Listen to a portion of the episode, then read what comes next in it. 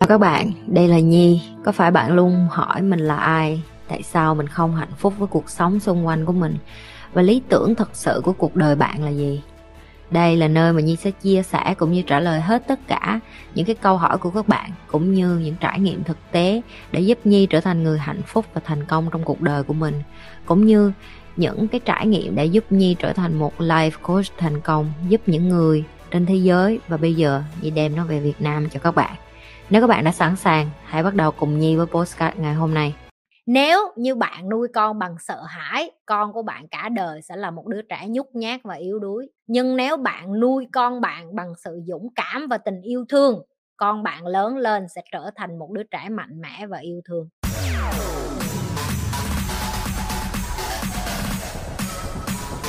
Làm sao mà để nhận biết được là con mình bị tổn thương ở bên trong và làm sao mà có thể giúp nó vượt qua được cái nỗi đau đó, tại vì bản thân mình cũng đã bị và mình không biết là mình đã mình từng bị như vậy cho khi đến khi mình xem kênh của Nhi và mình mình bắt đầu mình thay đổi.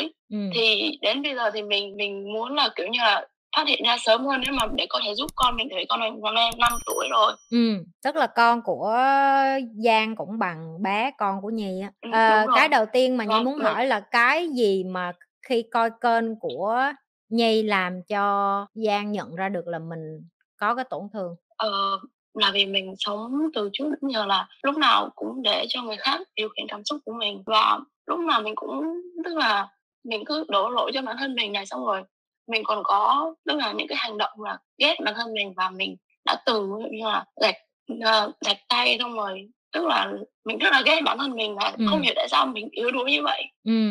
Và khi mà mình xem thì mình mình hiểu được những cái mà Nhi truyền tải. Ừ. Thì dần dần cái vết thương ở trong đấy mình đã tức là đã tự, tự chữa lành. Hiện tại thì vẫn đang làm điều đó. Ừ. Vì thì bây giờ mình nhìn lại là thật ra cái vết thương của mình là nó có từ hồi từ hồi mình rất là nhỏ, và mình không hề biết là mình có. Đến bây giờ mình ba mươi tuổi mình mình mới nhận biết được là mình đã từng bị như vậy, và cái điều đấy khiến mình lúc nào sống lúc nào cũng được yếu đuối và ảnh hưởng đến những cái hành động về sau này của mình. Và bây giờ mình nhận thức được cái điều đấy. Ừ. Và mình muốn là mình không là cái người như vậy nữa, và cái đầu tiên là mình muốn nghĩ đến là con mình. Ừ. Và mình rất là sợ là trong cái thời gian đấy mình đã làm một cái điều gì đó mà để không biết là mình có làm điều gì đó để cho con mình có bị cảm giác như mình hồi trước không. Ừ, ok. Cái đầu tiên Nhi muốn nói cho Giang nghe nè, tất cả những cái gì mà Giang trải qua hay Giang nghĩ là Giang một mình á, Giang không có một mình. Rất nhiều người phụ nữ cũng như những người đàn ông khác cũng bị cái nỗi đau y xì như vậy. Chỉ có điều là tất cả mọi người giấu như, tại vì bây giờ mình nói ra xã hội nó đánh giá, mình nói ra thì mình giống một cái con bất bình thường, mình nói ra thì người ta nghĩ mình yếu đuối và mình không có được bình thường. Tại vì nhìn xung quanh của mình đi, Facebook, YouTube, tất cả mọi thứ, mọi người hạnh phúc, mọi người đẹp, mọi người nói chung là thấy cuộc đời của họ thấy nó màu hồng lắm. Thì cái mà Nhi muốn Giang đầu tiên phải nói với bản thân mình đó là tao tha thứ cho mày ở cái độ tuổi gì gì đó mà Giang trải qua những cái đó. Tao tha thứ cho mày tại vì mày cũng là một con người, và đã là một con người thì mày sẽ mắc khuyết điểm. Ok, từ cái giây phút ngày hôm nay, sau khi tao tha thứ cho mày, tao cảm ơn mày, mày vẫn sẽ đi theo tao. Tất nhiên rồi, mày là một phần cuộc đời của tao mà, làm sao mà tao chia tay với mày được. Nhưng mà hãy nhớ là mày đi theo tao bởi vì mày là một phần trong cái cuốn sách lịch sử cuộc đời của tao thôi. Mày không giúp ích gì được cho tao được nữa hết. Bây giờ tao muốn làm một người phụ nữ khác, tao muốn làm một người mẹ khác, và tao không phải là tao đang xin phép mày, tao không có xin phép mày, tao chỉ thông báo cho mày biết là mày không còn có sức mạnh điều khiển cuộc đời của tao nữa. Và và Giang phải làm điều đó mỗi ngày cho đến khi Giang có thể thoải mái nói chuyện với cái cái đứa bé mà ngày xưa mà Giang dạng như là Giang với cái đứa bé đó trải qua cái biến cố gì đó. Nếu như Giang chưa thấy tiện, chưa thấy có thấy thoải mái để kể, nhưng sẽ không có đi sâu cái vấn đề đó. Tại vì là một cái life coach, Nhi nghe nhiều chuyện còn kinh khủng hơn nữa. Ok, và Nhi đã quen với cái chuyện đó rồi. Chuyện chữa lành cho khách hàng của Nhi hay là chuyện phải nghe những cái chuyện cá nhân của họ, Nhi luôn phải là người đối diện với những cái chuyện đó. Cho nên những cái mà Giang nói tới đó là Nhi đã hiểu rồi. Nhi biết cái nỗi lo lớn nhất bây giờ của Giang không còn là chính mình nữa, mà lại là con của mình. Cái này Nhi sẽ hiểu hơn ai hết, tại vì con của Nhi nó cũng ở cái độ tuổi này. Nhi không có ai, Nhi không có là ai để mà khuyên hết, nhưng mà Nhi sẽ chia sẻ cho Giang cái câu chuyện của Nhi. Từ cái giây phút mà Nhi quyết định ly hôn á, Nhi nói với bản thân mình là mình lại lặp lại lịch sử của ba má mình. Mình lại để một đứa con gái lớn lên và không có cha mẹ dạy dỗ, và rồi con mình nó sẽ như thế nào đây? Cái đầu của Nhi nó lại bắt đầu đi vô cái vòng của nỗi sợ. Nhi sợ tùm lum hết. Nhi sợ là con của mình rồi nó cũng sẽ khổ như mình, nó cũng bị uh, uh, lạm dụng tình dục, rồi nó cũng bị đi ra đời sớm, rồi nó phải lăn lộn, rồi nó hận ba mẹ nó, rồi nó ghét cuộc đời, rồi nó sẽ trở thành một đứa trẻ y như Nhi vậy đó, có nghĩa là đi ra đường như giang hồ vậy đó, rồi xong rồi lăn lộn, rồi hên xui sao mà nó gặp người tốt thì cuộc đời nó lên như Nhi, còn nếu không thì nó sẽ đi vô tù tội như những cái đứa trẻ mà Nhi đã từng gặp ở trong nhà tù chẳng hạn. Và cái câu chuyện đó nó cứ đi vô trong đầu Nhi liên tục liên tục trong hơn một tuần trời. Thầy Nhi mới nói với Nhi một câu vậy nè: nếu như mày vẫn tiếp tục nghĩ con của mày sẽ trở thành như vậy thì con của mày sẽ trở thành như vậy. Cái sau lúc đó Nhi mới giật mình, cái Nhi mới hỏi là ủa tại sao thầy nói như vậy? Cái thầy Nhi hỏi ngược lại Nhi lại là hãy nhìn theo hướng tích cực đi, tại vì bây giờ mày nãy giờ mày nói cho tao liên thuyên toàn là những cái nỗi sợ của mày. Giờ tao nói ví dụ, ví dụ như bây giờ mày ly dị xong, nó còn có mẹ là mày không? Cái câu trả lời của Nhi là có. Mày có thấy mày là một đứa con gái giỏi giang nhờ vào chuyện mày không có ba mẹ không? Cái Nhi nói ờ cũng đúng ha, nhờ không có ba mẹ mình mới mạnh được như vậy chứ.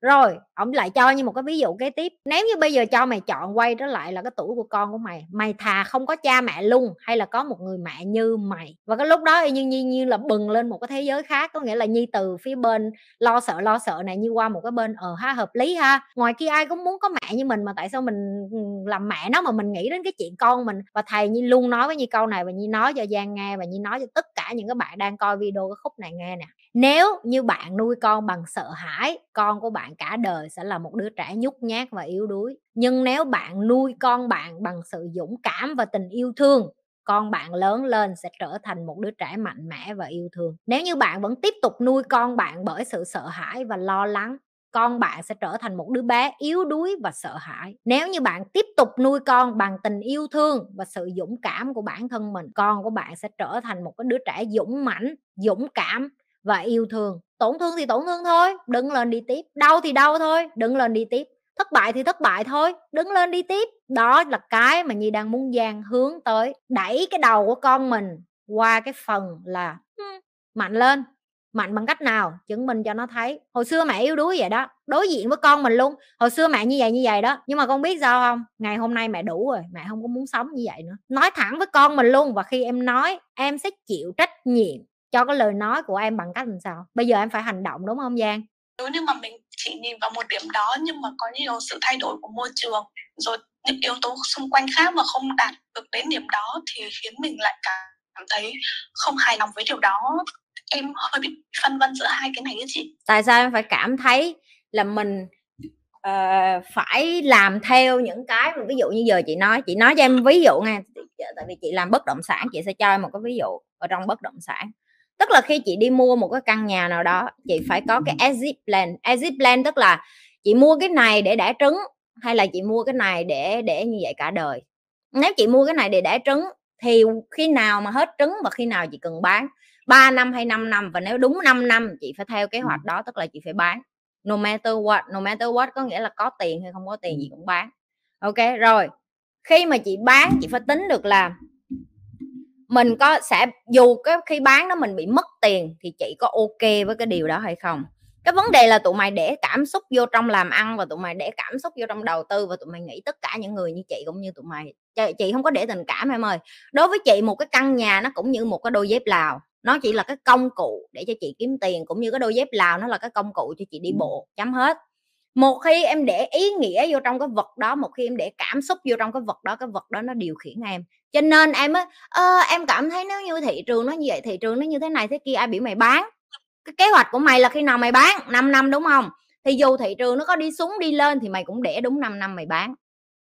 Chấm hết. Trừ khi có những cái quá trình xảy ra, ví dụ như người ta giải tỏa, người ta đập tòa nhà, những cái đó thì mình không tính rồi. Còn lại mắc mới gì bán, ngứa tay ngứa chân gì, tại sao phải quan tâm đến thị trường, tại sao phải quan tâm đến nó đi lên đi xuống giá làm sao. None of your fucking problem again. Nó không phải chuyện của em. Trời ơi, tụi mày kiểu như tụi mày học một cái kiến thức gì đó xong tụi mày bỏ cảm xúc vô, tụi mày phân tích, cái tụi mày kêu dạ em thấy nó mâu thuẫn lắm chị, ví dụ như bây giờ mà mình muốn mua cái này nè nhưng mà lỡ cái giá nó rớt xuống xong chị biểu em ngồi ngó hả? Ừ, chị ngồi ngó miết mà đâu sao đâu em em biết em mua cái gì thì em không có sợ cái giá nó đi lên đi xuống. cái giá nó đi lên đi xuống là bởi vì những cái đứa dốt và vô dụng ngoài kia nó nó nó hoảng quá, cái nó bán nó như mày vậy đó. Thì những người như tao đi vô đi mua đi lượm thôi. Cái thời kỳ điểm này đối với tụi mày là hoảng loạn, còn đối với tụi chị là nó giống như bán hàng giảm giá, em hiểu không? Tụi chị đi vô tụi chị mua túi bụi à. Tại vì khi người có kiến thức người ta biết khi nào là thời cơ. Okay. Còn cái lúc mà tất cả mọi thứ đều lên cao là tụi chị ngồi tụi chị hốt bạc đó, tụi chị đi bán đó, biết không? Rồi chị biết cái câu trả lời của chị mày không có hiểu đâu, nhưng tao không có quan tâm, tao trả lời cho mấy người coi khác, những cái người mà có cái đầu cao hơn mày, tại vì cái đầu của mày còn rất là thấp. Tao không có coi thường, tao chỉ nói thẳng cho mày biết. Coi đi coi lại cái video này một trăm lần, có khi em còn chưa hiểu chị đang nói cái gì, cho đến khi em thật sự nhúng tay vô làm ăn kinh doanh, em coi lại cái video của chị em sẽ hiểu. Vậy thôi. Chứ còn một cái người mà mới học đại học ra như em, chưa bao giờ mở business, chưa chưa bao giờ đầu tư, chưa bao giờ kinh doanh, đọc sách chỉ mang tính chất tham khảo và không có giá trị gì trong cuộc đời em hết, cho đến khi em được trải nghiệm nhúng chàm và em hiểu cái quần chị đang nói là cái quần gì. Như thường lệ, các bạn đừng có quên like, share và subscribe cái kênh của Nhi. Ok, những các bạn mới coi livestream làm mờn vô coi hết cái đống video livestream cũ của con.